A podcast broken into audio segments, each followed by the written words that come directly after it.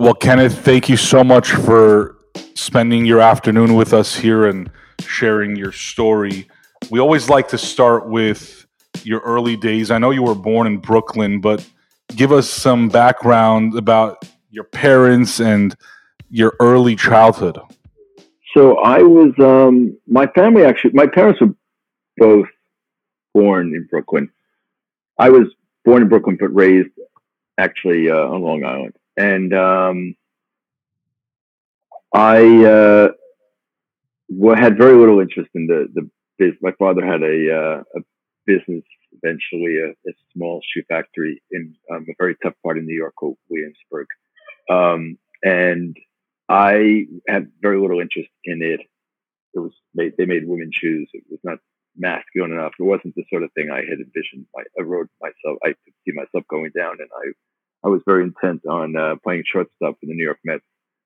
And um, so, um, and then at at a certain point, I decided that I probably should go to law school, in that I wasn't it wasn't all that clear as to the path of of of preference, and that would only create options for me that later on eh, that I could um, I could uh, um, choose between, and um, so I was that is was another uh, road I, I, had chosen. But in, in, the interim, I had spent a summer in, in, in my father's factory, and uh, I gravitated to the sample room, and I was fascinated by the notion that you could what you could create with the, the components that existed, um, and the leather, the the last, um, the heel, insole, and how a slight change of any one of those components created a totally different product. And it wasn't. Um, it was all aspects of design um, and sculpture and engineering and and all these art forms kind of converged. And at the end of the day, you, you created this object that had practical applications, and um, and it could be something that you felt um, you know they could be inspired by personal experience. You can actually try it on. You could wear it, maybe, um, or somebody else could, and it could transit trans. It could somehow um, connect to people in, in, a, in a very personal way. And I've always have said and believed that almost everything you wear affects how you look, but shoes specifically also affect how you feel. And you had this unique way of connecting with people. Kenneth, so, your father's shoe company was called El Greco. Can you tell us why he started it? I mean, what was his inspiration for starting a shoe company? He didn't start it actually. He had acquired a, a factory. I think somebody had owed him some money, and they gave him a, a, a piece of this factory, and um, and then he ended up owning it and uh, learning the business as an adult, and uh, uh, and and I learned it from him. I mean, I he wasn't on the creative side; he was more on the business side and sales side. So, but I was fascinated with the, the, the bringing the product to market and everything that went into that.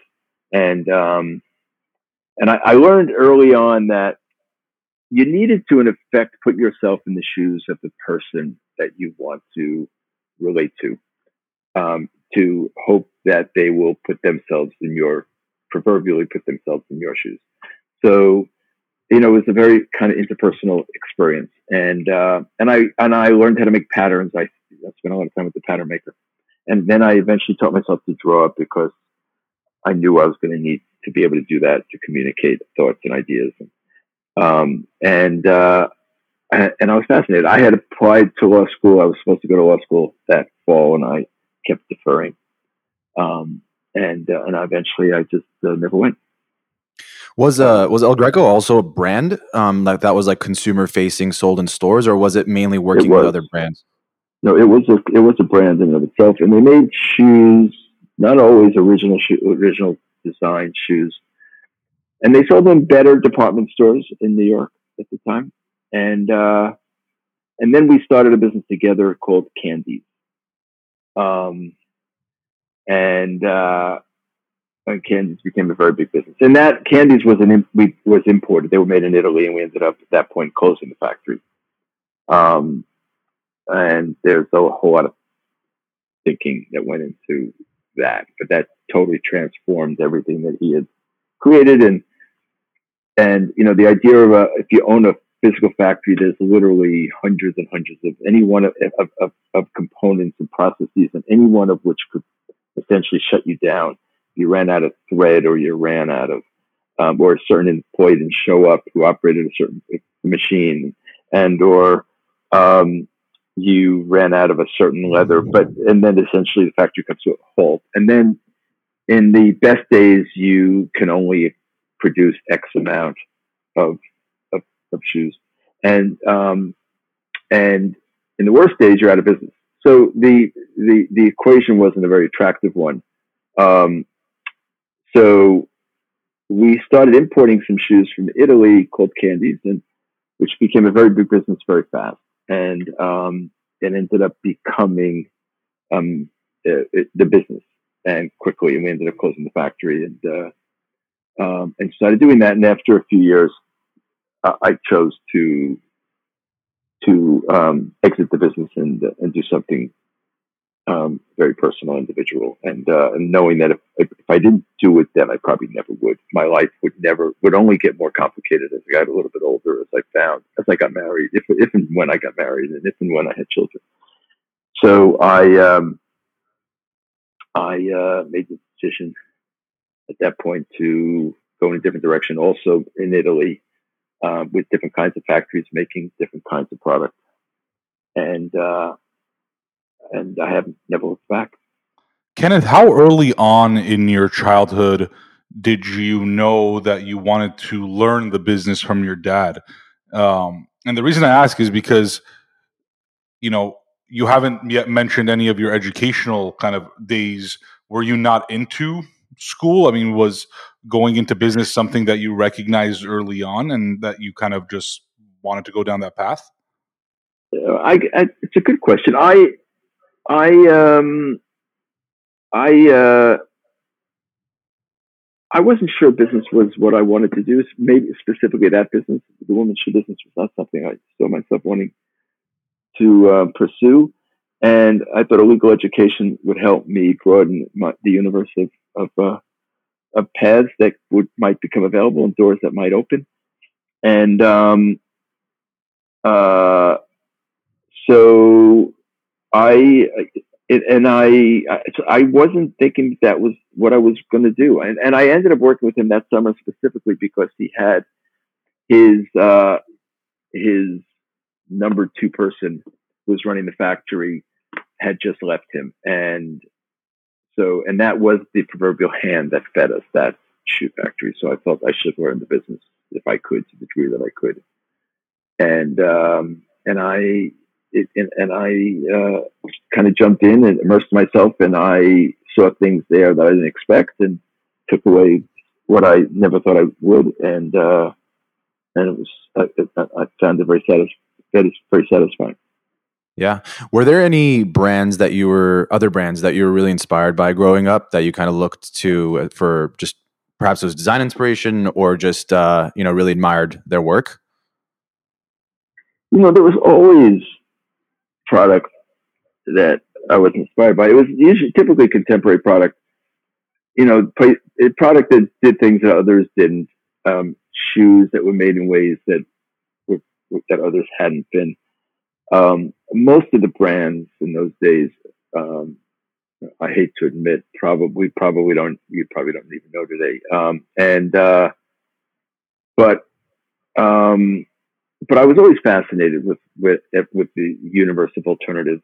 That you know what else, what else could people um, avail themselves of, and because then not much different than today. I didn't. Nobody really needs what we sell. Nobody. There's hardly an American today that needs another pair of shoes, especially black shoes. And um, our goal, and I realized early on, was to make you think you did, or make you um, want them knowing that you didn't need them, and then hope you make you want them again, um, and then again after that. So, um, uh, and and to do that, you had to kind of understand what were the alternatives that was available to that person. So, and it was the kind of being out in the world, out in the streets, um, out in the clubs at night, knowing and seeing what people were wearing, and and also seeing what they weren't and trying to understand what the statement they were trying to make and uh, um, and if there was a, a, better way they could be making it and um, so and you know I would also often say kind of in a metaphorical way I'd look in my closet in the morning and said what do I wish was here? and then I'd go to work and make it um, so you know there's just a lot of stuff out in the world especially today with the internet and uh, the kind of coming together global economy. And uh, people have lots of choices. They literally have infinite uh, amount of choices. So I have to have a reason to exist, and I have to have a point of difference, and I have to, and that and I have to be commit, committed to it, and uh, um, and deliver on it. Uh, I have to create a fantasy, a dream, and I have to deliver on that um, consistently. And uh, everything I do has to have a consistent point of view um, over a continuous point of time um, for it to, in fact, be a brand. Otherwise, it's just a label.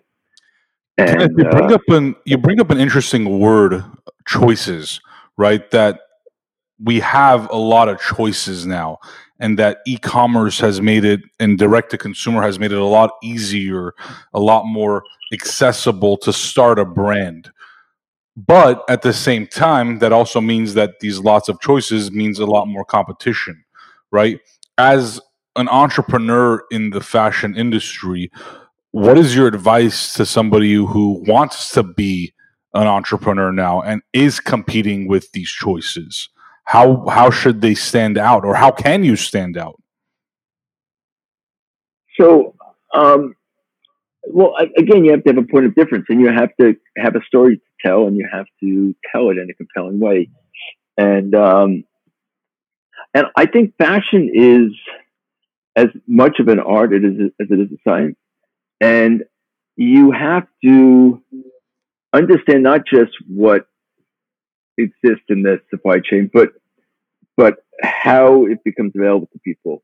And creativity again is not just it's not just what you bring to market in and of itself.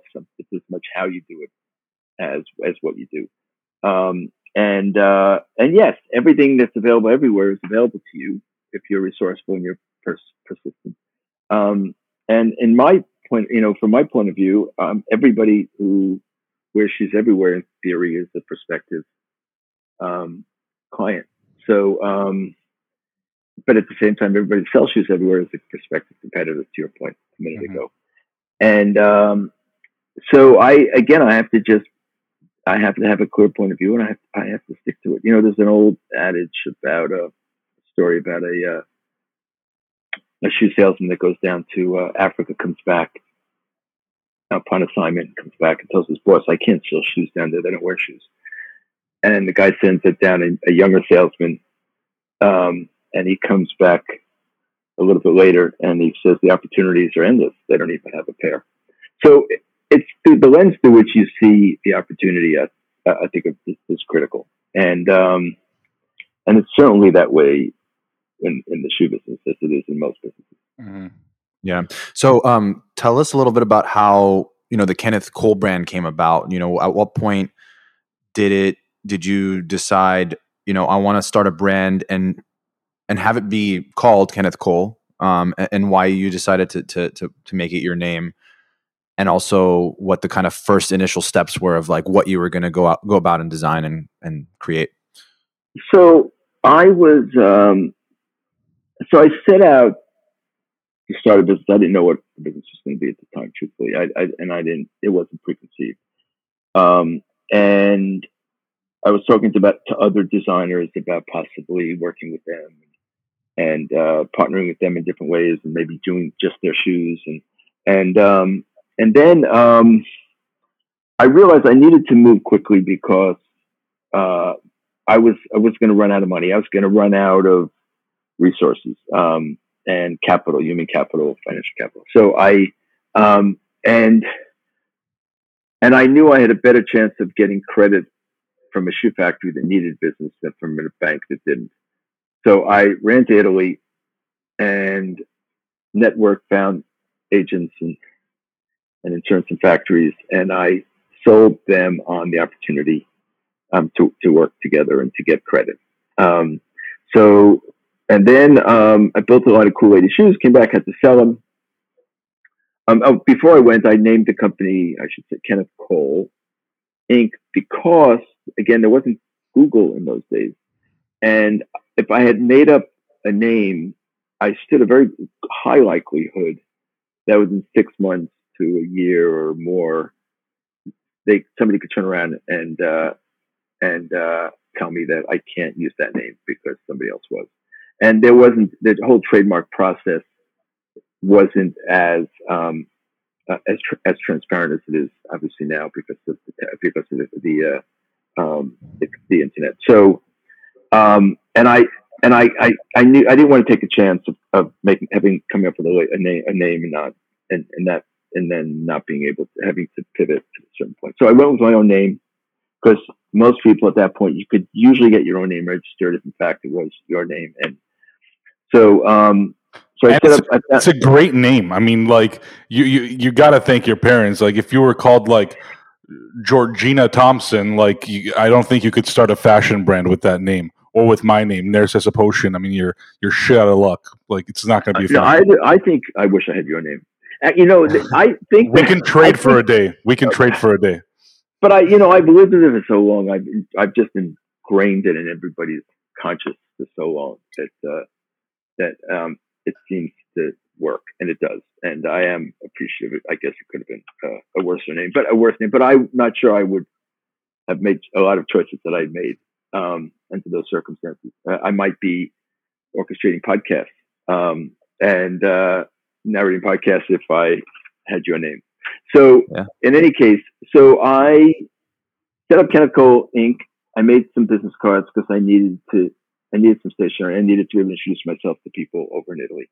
That took about a day. Um, and and then I found I made some cool samples there because I, I, I, went in the factories that I was able to connect to, and I came back and had um, to sell them, and um, and at the time there were two choices: you could take a room at the um, Hilton Hotel because at the time that's what the shoe companies did, who sold branded fashion shoes, and there was about eleven hundred companies, and there was uh, there was thirty some odd floors, thirty some odd rooms per floor, and um, uh, and it was not a very attractive alternative. Plus, it was not without a cost, an insignificant cost that I wasn't sure I could even afford. So, and the alternative was a big fancy showroom within a two block radius of the Hilton Hotel, which clearly I didn't have the time or the money for that. So, on a whim, called a friend in the trucking business, said if I could figure out how to park one of your 40 foot trailers on the corner of 6th Avenue, 56th Street, will you lend it to me? And he said, of course,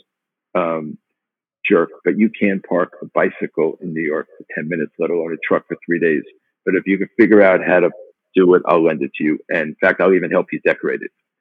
So called the mayor's office. This Mayor Koch. Excuse me, Mr. Mayor, how does one get permission to park a trailer on the corner of 6th Avenue and 56th Street? Answer, sorry, son, they don't. This is New York.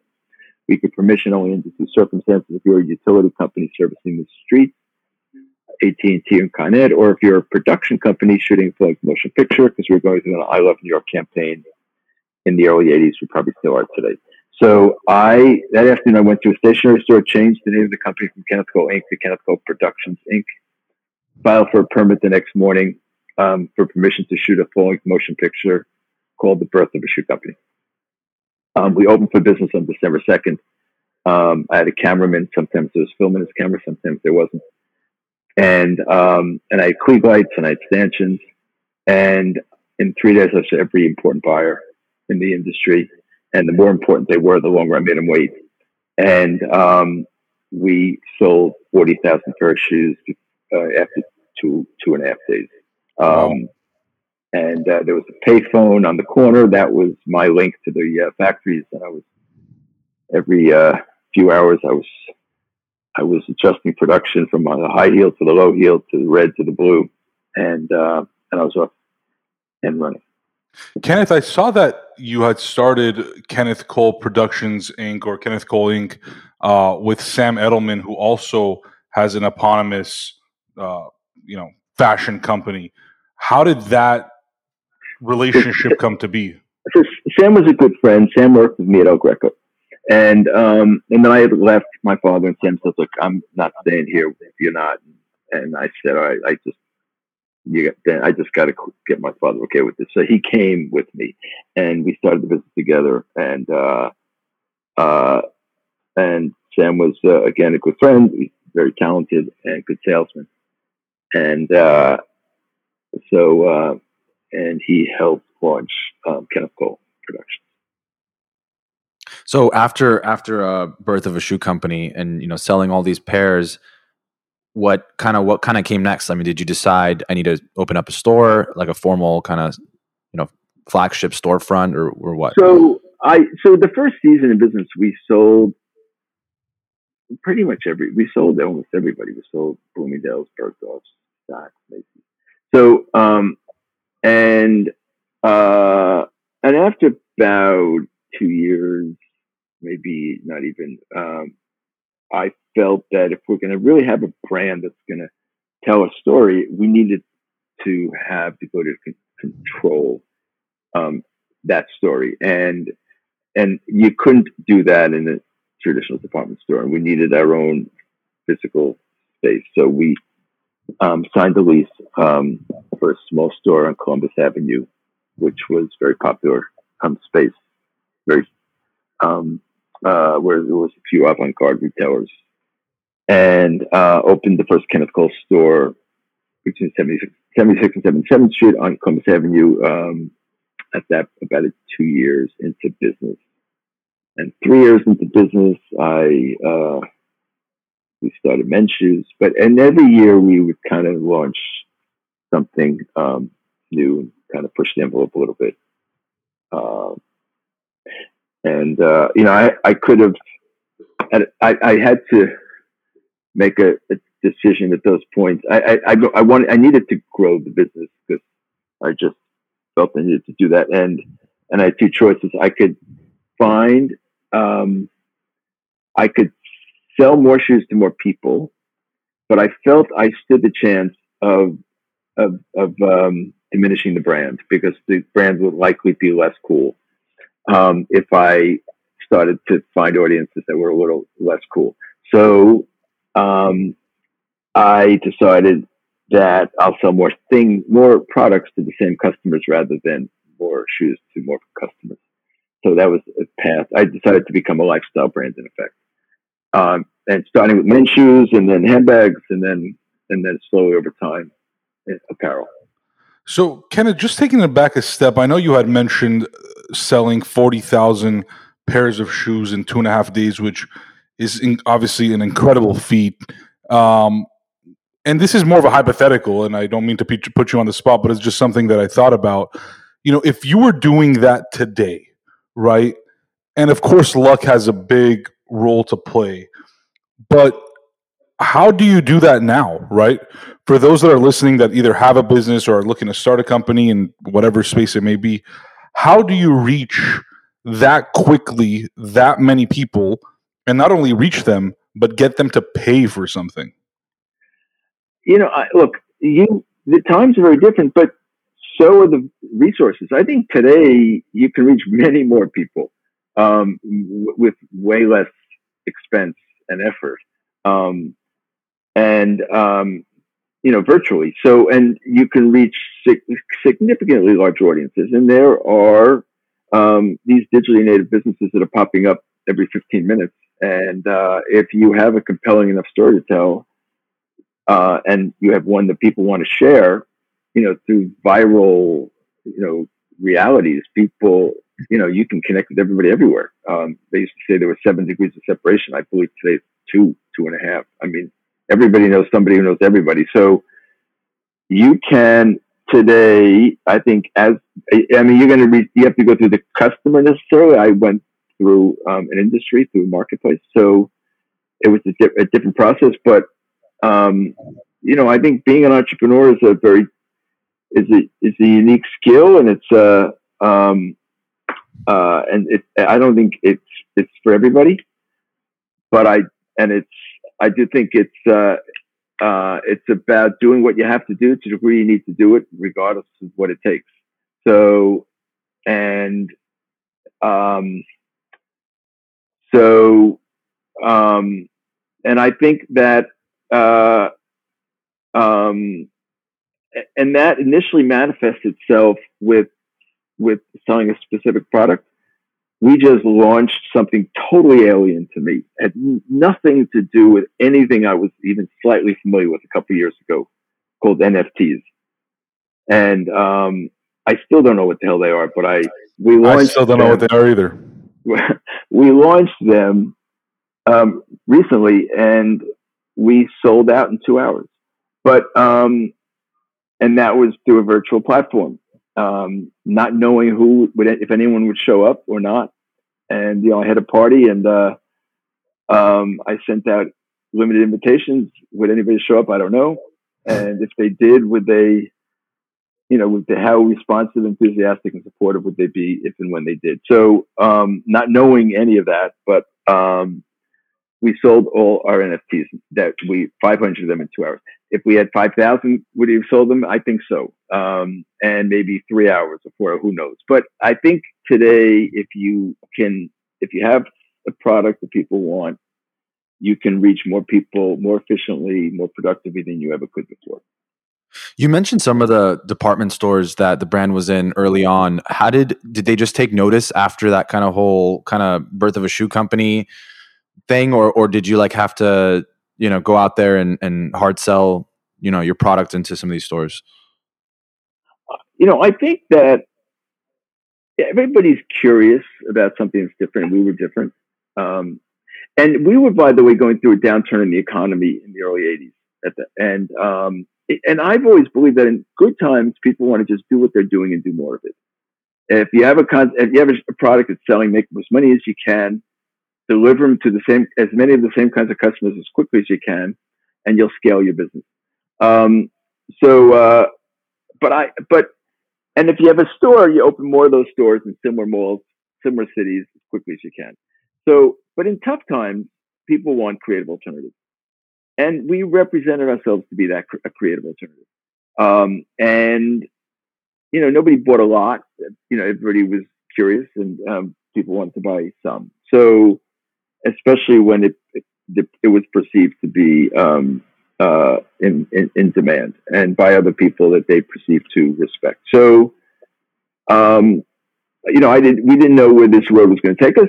I didn't know this was the business I was going to be in probably a month before I was in it, and uh, maybe two, and uh, and then I wasn't sure where it was going to take me from there. But again, as an entrepreneur, you you know you go you don't have necessarily long term plans. Um, you have plans to make plans, and you um, you know you you proceed thoughtfully, deliberately, but one step at a time. We the business I've always believed needed to be agile, relevant, and profitable and um, those are the three filters that uh, that we've used. And we were pivoting, you know, 40 years ago before it was a popular um, business practice.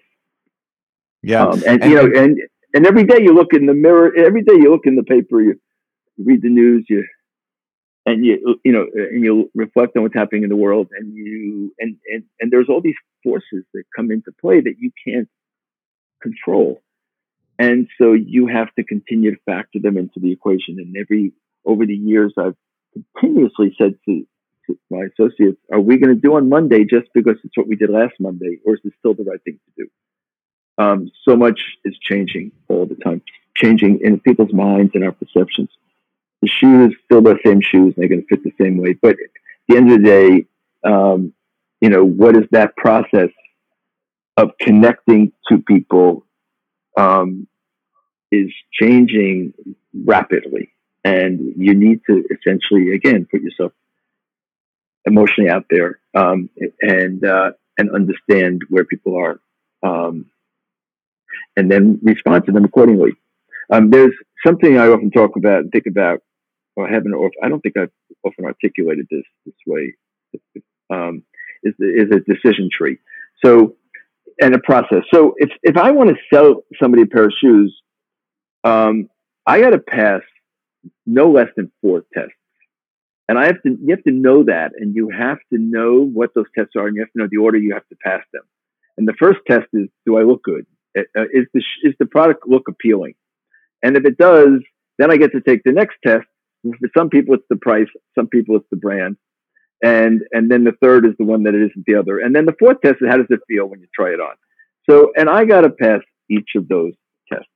So if I'm going to ultimately um, consummate a transaction, and um, and you have to know that. So, um, Kenneth, how do you uh, how do you yeah. inject objectivity into that test? Because a lot of those questions that you that you kind of articulated are or could be very subjective in terms of how something looks, how it fits. So, how, as a founder, as a leader of a company, of a brand, do you infuse some level of like objectiveness into that decision making process? I think that's a very good question, and I, I do it intuitively. Most people, it's people struggle with it. I struggle with it sometimes too. But you know, creating the product, you know, is very emotional, very personal. And then, but once it's done, uh, I become very objective, and I and I have no problem. And I would, over the years, would sit on the subway or walk the streets, and I'd see people wearing the product, or on occasion mention or reference the product in, in a positive and or negative way. And um, and I am very non emotional about it. So um, and I don't take it personally, and uh, um, and I think that is like that's critical to be able to be successful here. And um, and I can look at it as critical, probably more critical than most people about what we're doing wrong, and um, or better yet, what we could do better. I don't really like to talk about what we're doing wrong. But so how do we, you know, what's working and what can we do better? That's essentially the questions that I would continue to challenge um, our associates to myself, associates to ask ourselves, and um, in a non-emotional way. Yeah.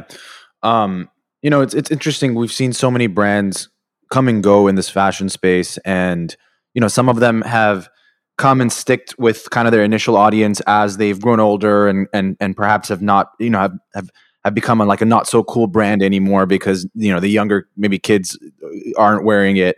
But I feel like your brand has been able to kind of stand the test of time and really like appeal to so many different audiences. And is it really just what you just said, like paying attention, seeing what trends there are, what people, and maybe not like following the trends. Obviously, you know, you want to kind of lead those trends, but how do you how do you kind of stay up to date with all those things? You know, I, I guess if you're able to, um, you know, I was, if you can, if you can, um, again, put yourself in the previous shoes. I was making product for myself. So um, and what would I wear? And you know, it, it, as I said before, I'd look in the closet. What do I wish was here? And then I, and then I'd make it. I could have worked make it. And and if, but it, oh, if it was only a little bit, you know, um, softer. Oh, if it's a little bit higher. Oh, if it was a little bit this or that. And um, and that is something not everybody can do easily. And um, is and I would insist on being out in the market. I traveled around the world a lot over the years, every year, and I was consistently in the stores, and and it was important to me not to see what was out there and what people were wearing, not so I knew what to make, but often usually what not to make, and um, and what you know what didn't exist, what wasn't there. Um, so uh, you know, today it's a. I'm probably jumping ahead of where you want to go here, but today is a very different um, story because today I don't believe anybody needs anything. Um, there is, isn't a person, as I said before, that needs another pair of shoes, black shoes, or anything. And everybody, the most one of the most precious and valuable commodities in almost everybody's life is closet space, and they don't have any. So I've got to earn a right in your in your already crowded closet um, to exist, which means something else invariably is going to have to go, um, and I have to have a more of a viable reason to exist than it does. So I have a question. I know you had mentioned some of these retailers earlier, and I, I don't consider myself to be a fashion expert by any means, um, or a fashion retailer expert either. But your brand, Kenneth Cole, was in several different retailers. Um, I think you had mentioned Bloomingdale's. I know I've seen it at Macy's. What impact, from a perception standpoint, does being in one retailer versus the other have on the brand? because I know when you know Pat and I are 30, so when we were growing up, you know, when we were kids up to our high school years, Macy's was definitely, in my opinion, a higher end kind of store, and now it's gone to become, from my perception, again, more of like a J.C. Penney. And so, how, and maybe I'm wrong, but how has that impacted the brand Kenneth Cole and perhaps even other brands that sell in those retailers? You know, this is a process that you weigh all the time. And I was, when we first started for years, every product that we brought to market, I had my own department at Bloomingdale's, my second year in business on the main floor, um, lady shoes. And then slowly they brought in everything that we did for oh, a period of time. And then as the Nordstrom and then, um, and then as the Macy's. So, um, and then we went public about 10 years into business. Um, why? I, I, I, because I guess that was another mountain to, to scale that, uh, a way to access resources, uh, less emotionally, um, and to grow the business in ways probably with resources that you couldn't otherwise. So we went public, traded on the New York Stock Exchange um, for 20 years. And um, and there's inherent pressure to grow the business and to scale the business. So you tend to make decisions you might make, might not make otherwise. And um, so we sold a lot to Macy's. We sold a lot to a lot of retailers. And um, and then at, about 20 years into this, uh, you know, I was talking to some friends and and um, and and the question was, why are you public? And and I, I hadn't I just because I was, but I hadn't realized that I I could change that. So I made an exerted effort um, to become to go private, which was uh, one of the best decisions that I've made um, over the years. And uh, if you don't need to be public, it is it is so debilitating um, having to deal in public markets and and subject to all the oversight and compliance and and uh, protocols of being um, a public um, commodity. So, um, uh, so we went private maybe I don't know, close to 10, about ten years ago now, or, or uh, so, and uh, which was a very wise with the plan to ultimately change the business. And, in fact, to your point, to get smaller so we can get bigger, and because we were more doors than we should be, selling products we probably shouldn't be, shouldn't have, and um, but I, I I could not have made that some of those tough decisions um, if we were still public. Had you had you not made that decision, do you think the brand would still be around today? That's a good question. I, I like to think I, I have a lot of um, I, I, I feel we would have been around. I don't know what we would be. I think we'd probably be a different kind of company today. But I do think that I, I do think I'm realistic, and I, I, I and I do look in the mirror all the time, and I I do reflect on the, the viability of what we're doing and um, and how to and what to do and how to position ourselves where I see the world going. And so I don't think we'd be the same company we are today if we were um, if we were still public. To your point. Yeah. What What does your involvement look like today with the company? Um, how how hands on are you with perhaps design or other things? Um, yeah, can you share a little bit there? So I'm still very involved. I am uh, I'm I'm CEO, I'm Chief Creative Officer as well. I love it, um, which is why I still do it. And um, and uh, I do think you have to love it today if you're going to succeed at something. And you have to recognize that it, this is this isn't a nine to five job. It never will be and to the degree you treat it as that, you won't. You likely you will not be successful. But um, you have to make life compromises to succeed at anything you set out to do. And um, and I committed to do this. Um, and but one of the things I also committed to do was to somehow merge other personal needs that were important to me, um, and family, community, and there was community interest um, initiatives that were important to me and still are, and I infused them into the business very early on. Um, and social philanthropy, it was what was called initially philanthropy and then maybe social impact. Um, and I made them part of the business, part of the brand, which also made it even that much more fulfilling and uh, and family. And I, you know, my uh, family uh, works with me with it um, periodically at different aspects of the business. So, um, Kenneth, we definitely but, want to delve into those because you know I think that that is a huge part of who you are and your purpose. Um, and before we do that, though, I think that it's important for perhaps you to share what some of those compromises that you made were to pursue entrepreneurship because Patrick and I have been doing this now for this podcast for four and a half plus years, and we've had 200 and I don't know 20 plus people that have been on the podcast. And when we started it, we were both you know 25 and very you know into entrepreneurship. Still are, uh, maybe a little bit more jaded now. Um, but you realize how unsexy entrepreneurship is, right? You realize how you know brutal it can be and you realize how much you have to give up to be an entrepreneur. What are some of those realities for you or what were some of those realities for you that you can perhaps share and could be you know both motivating or a complete you know somebody hears this and says you know what? I don't want to be an entrepreneur anymore. You know um I, you know I, I think i alluded to before. It's it's the commitment basically to do whatever whatever it takes, no matter what it takes.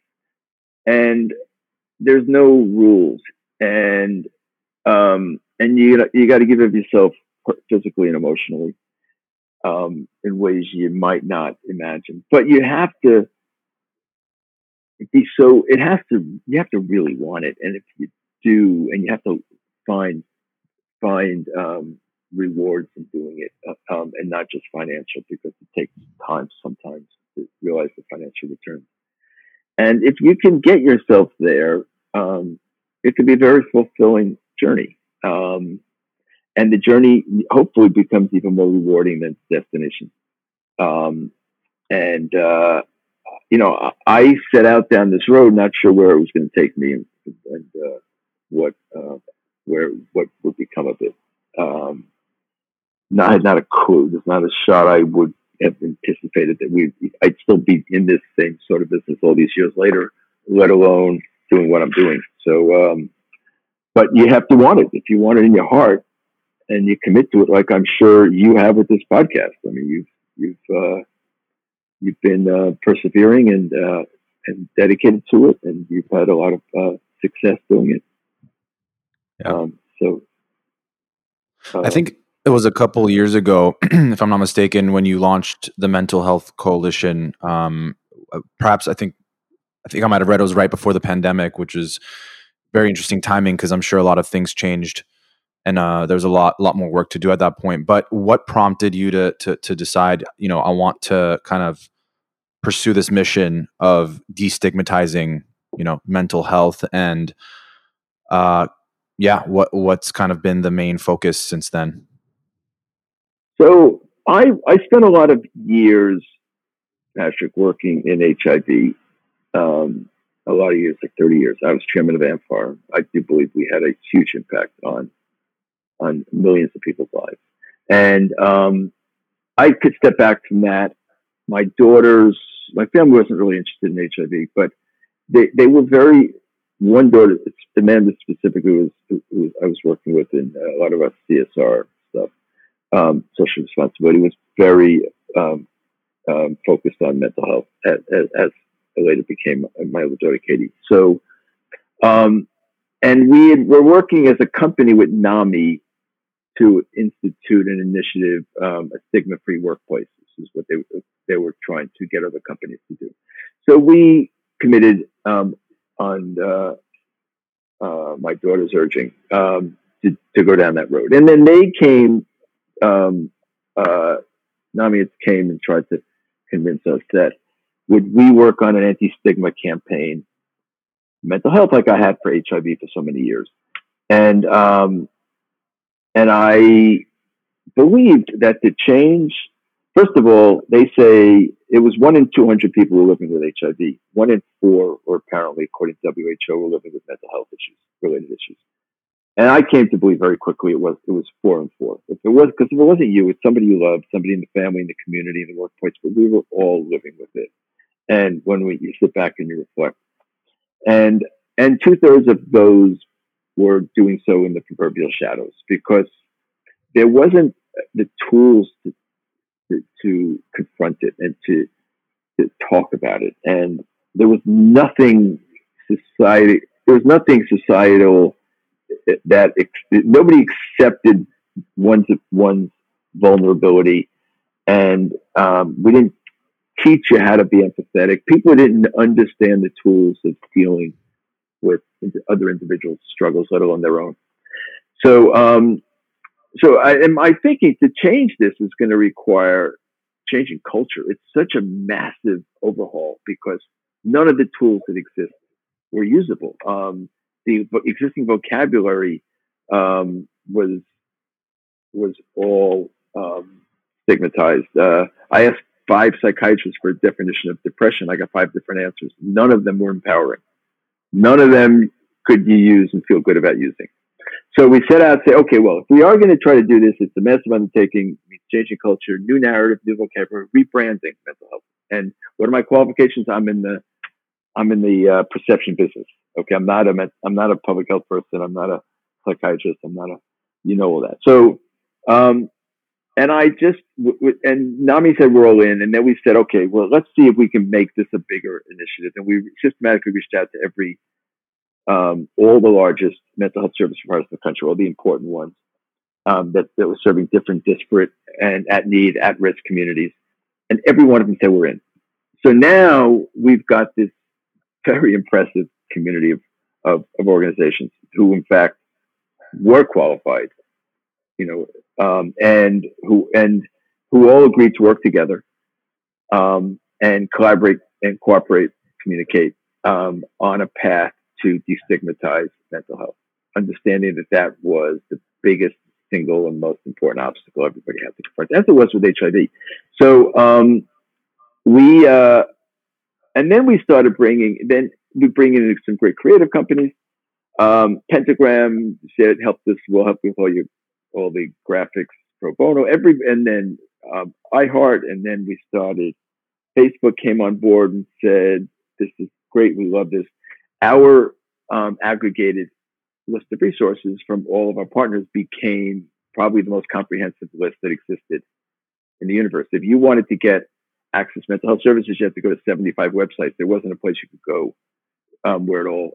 So we had this aggregated list now, um, and it became the um, the uh, well-being um, default for Instagram and other Facebook platforms, and uh, and now we're starting to work with uh, with Google as well. So the goal now is that we could bring. So now we have a, an initiative to rebrand mental health. Um, making very significant progress. Ultimately, now building communities, um, which is become we're realizing is part of, of needs to happen, and then ultimately to marry needs to resources. Um, take all these. Uh, we have the communities, and now you have the resources. How do you connect the dots? Then this, uh, I always thought would take decades. This was going to be generational, but in fact, it isn't that because there is this these industries, big tech today does this for a living and they connect everything everywhere, everything to everybody in the ordinary course. And um, and we're uh, making very impressive. We just ha- we're just getting. Um, we've done some great stuff that's being highly um, uh, regarded and supported, and and uh, um, connecting with millions of people in positive ways and positively helping people. We launched an initiative that actually my daughter Katie um, spearheaded um, a couple years ago at the very beginning of COVID, which asked um, the most asked question everywhere in the world, every day of the week in every language, and the one most rarely ever answered, which is "How are you really?" And we challenge people to answer the question, and and then we encourage others to engage with it, with that, and to also do the same, and to build a database of uh, of people's individual reflections. Um, and we had over 200,000 engagements the first weekend when we launched this. And uh, I, I, went on the air with Kendall Jenner, and then it was a challenge. Um, and Kim Kardashian retweeted, and Justin Bieber retweeted. So and then all of a sudden, 200 million people, as I just said, the first weekend. Um, uh, and and then we launched another initiative last year with Instagram on uh, Mental Health Awareness Month. Every day in May, we had a different conversation with somebody with a very large audience of followers, and um, and they vulnerably discussed their struggles with somebody they're inclined to speak to, both of whom usually had large audiences, and we had a wonderful engagement, very impressive engagement from various uh, minority and at-risk communities, and we connected with over 700 million um, people um, had access to, to, to, the content that we put out um, during that last month of May. So today, you can reach people like you never could before, as we were talking about a little while ago with uh, with fashion, um, and uh, you can do it effortlessly. You can do it almost virtually um, simultaneously, and uh, the opportunities are are really endless. What you can get done today.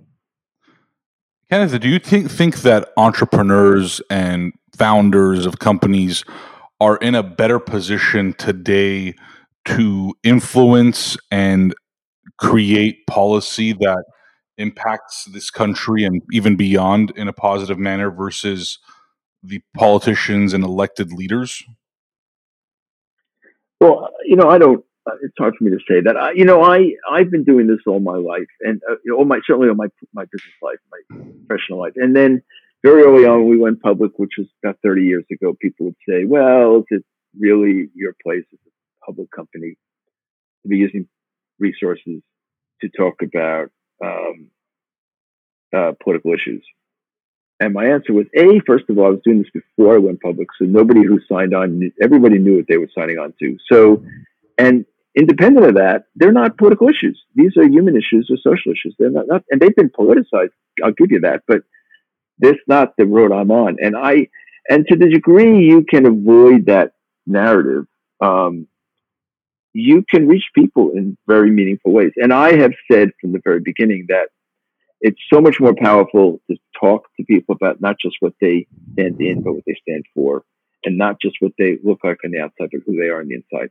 And it's so much more sustainable um, and over time, and uh, uh, much more so than a heel height or a hem length, um, and or any other silhouette that we could um, bring to market. So, and, and I, I've done that, and I it makes what I do more fulfilling for me.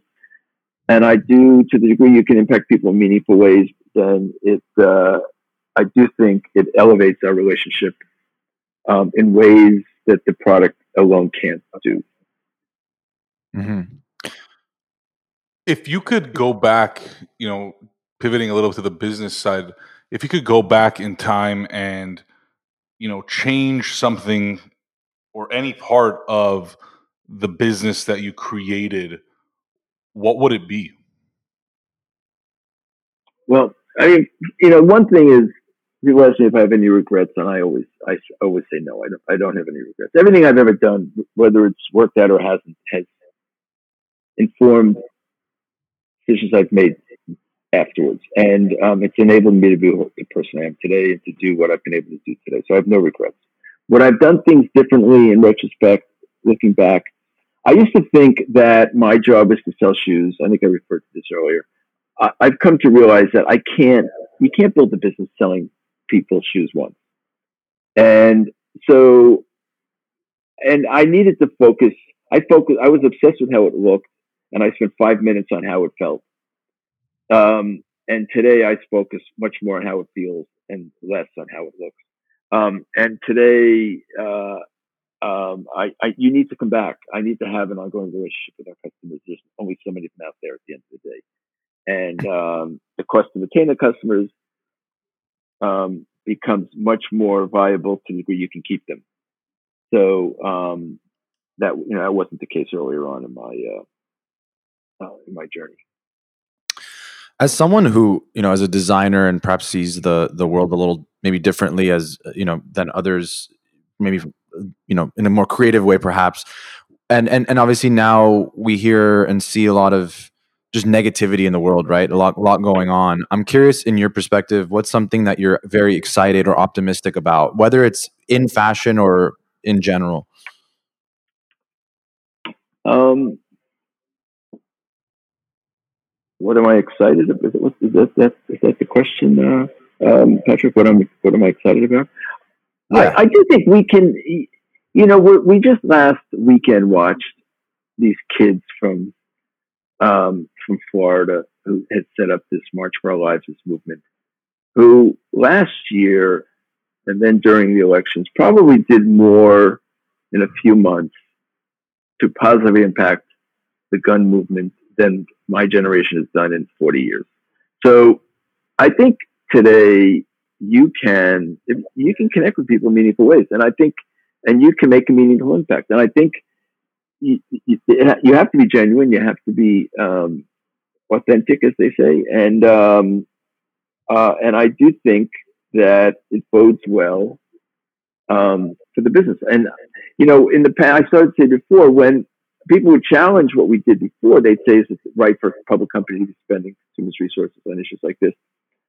Um, and and and in fact, are they is is it related? And uh, my answer is not only is is it is it not unrelated? It's interrelated, and and and not only are they not connected, um, but they're interconnected. And I do believe that community outreach and engagement is the proverbial hand that connects that uh, um, that uh, that feeds you as the business person, and you need to serve this that person in more ways, in more meaningful ways, not just superficial ways. So, and those relationships are very sustainable um, if you can do that. Kenneth, you're obviously a very busy individual, and you know between the businesses, between the social impact work that you're doing, what do you spend your free time on? Whatever the definition of free time means to you. Um, I don't, I don't have a lot of free time, but um, but I, you know, I I um, I guess pre-COVID, I traveled a lot more than I do now. But um, uh, I but I love what I do, and and I and I love the ability to you know to to to connect with people to positively impact people and people's lives um, when I can, and uh, when the opportunity um, presents itself, I have a hard time walking away from it. Um, and uh, I love to fish. I love to play golf. I love to be out in the world. I have a home in Martha's Vineyard. Um, and uh, and I like to merge that also with what I do to the degree it makes that you can. And uh, so um, people ask me if I grew up in New York, and I tell them um, no, but I intend to. Where do you see yourself in five years? Um, I was asked that question, a similar question to that not that many years ago. Um, and my answer to it was that I don't think today, I think today that's almost, with all due respect, an irrelevant question because the world is changing today so fast. And you need to resist thinking that far out because you don't ha- we don't have the ability to anticipate where the world is going to be in five years. And people are talking about self-driving cars. They're going to be flying cars probably faster than self-driving cars. And everything we know and understand is going to be, it, it just as it, you know, a few years ago, I was uh, talking to Women's Wear Daily and they asked me some question. And I said, you know, the, the, um, the largest taxi company in the world today didn't exist five years ago. Um, and they don't even own any of their own cars. It was Uber. And the largest accommodations provider doesn't own any real estate, and it's Airbnb. And the largest um, uh, um, media company or doesn't even create its own content. It's Facebook, and this was, uh, and they hardly existed, or certainly not in that format five years ago. So I just think you can't. You've got. I think what I've done with my business here, we've been we're just just about to celebrate forty years. We built a platform that is agile and has and pivots in response to things in an ordinary course. And um, you need to prepare for what, what you can anticipate and you need to focus on what you can and execute in, in um, efficiently to the degree you're able and um, I don't know what uh, um, I don't know what the metaverse has in store for us. I don't know where how I'm going to exist there. It doesn't feel who I'm going to know there, um, and how I'm going to go go about my days there. But I am fascinated by it. So, and there's the, there are those individuals I do believe who are who are frustrated and um, uh, and uh, and resistant to change, and there's those that embrace it um, and thrive from it. And I try desperately to be the latter, and I don't always get there easily, but because um, I do believe that former group won't be in business. Um, mm-hmm. um, it's just a matter of time, and you've got to anticipate change. You got to um, embrace it, and you've got to uh, be inspired by it because at the end of the day, um, it's it's basically um, what we're all watching happen. I mean, it's uh, I don't know. I mean, I'm staggered every day by all these massive changes in the way people come into the world and how they exist once they're in it, the physical world, let alone the virtual world. So, um, and uh, so you get between Web three now and the NFTs and um, and how you transact and where everything exists and and how we consume it um, and engage with it um, is changing at such at astoundingly fast paces. I don't think I, I don't know. Maybe you guys have a sense of where it's going to be in five years. I don't have a clue. And by the way, I hate that question too, which is why I asked it, and you gave the perfect response. I mean, you know, and a lot of times it's funny because employers will just ask you, like, where do you see yourself in five years? It's like, well, I see myself making a lot more money than you're offering me right now, right? Like that's that's first. Um, but I think that the response that you gave and the fact that you've built a company that is agile is really the right response. I think that companies that are either in existence now or starting out need to be flexible right? I know that the, like you know, a few months ago there was this huge movement of everything has to go into Web three, and that's kind of taken a step back, obviously. And I think you know we're going to go through this recessionary period, and things will change and slow down a bit. But it's inevitable that there will be a component of that virtual augmented reality that will play a role in our personal lives, in our business lives, in the way that we make money, spend money, recruit people. Um, and I do think that you know, you know, as a leader, you have to be open to those ideas, even if those are not the ideas that you know you started your movements, your businesses with. So, you know, thank you for your insight, your knowledge, and sharing your story. I think that it's a it's a huge inspiration for all those that are listening that want to become entrepreneurs, whether in fashion or not, um, and that you know social impact and the work that you're doing can be tied into business. I think they call it social entrepreneurship and i think we're seeing a lot more of it and hopefully um, hopefully we will see that trend continue.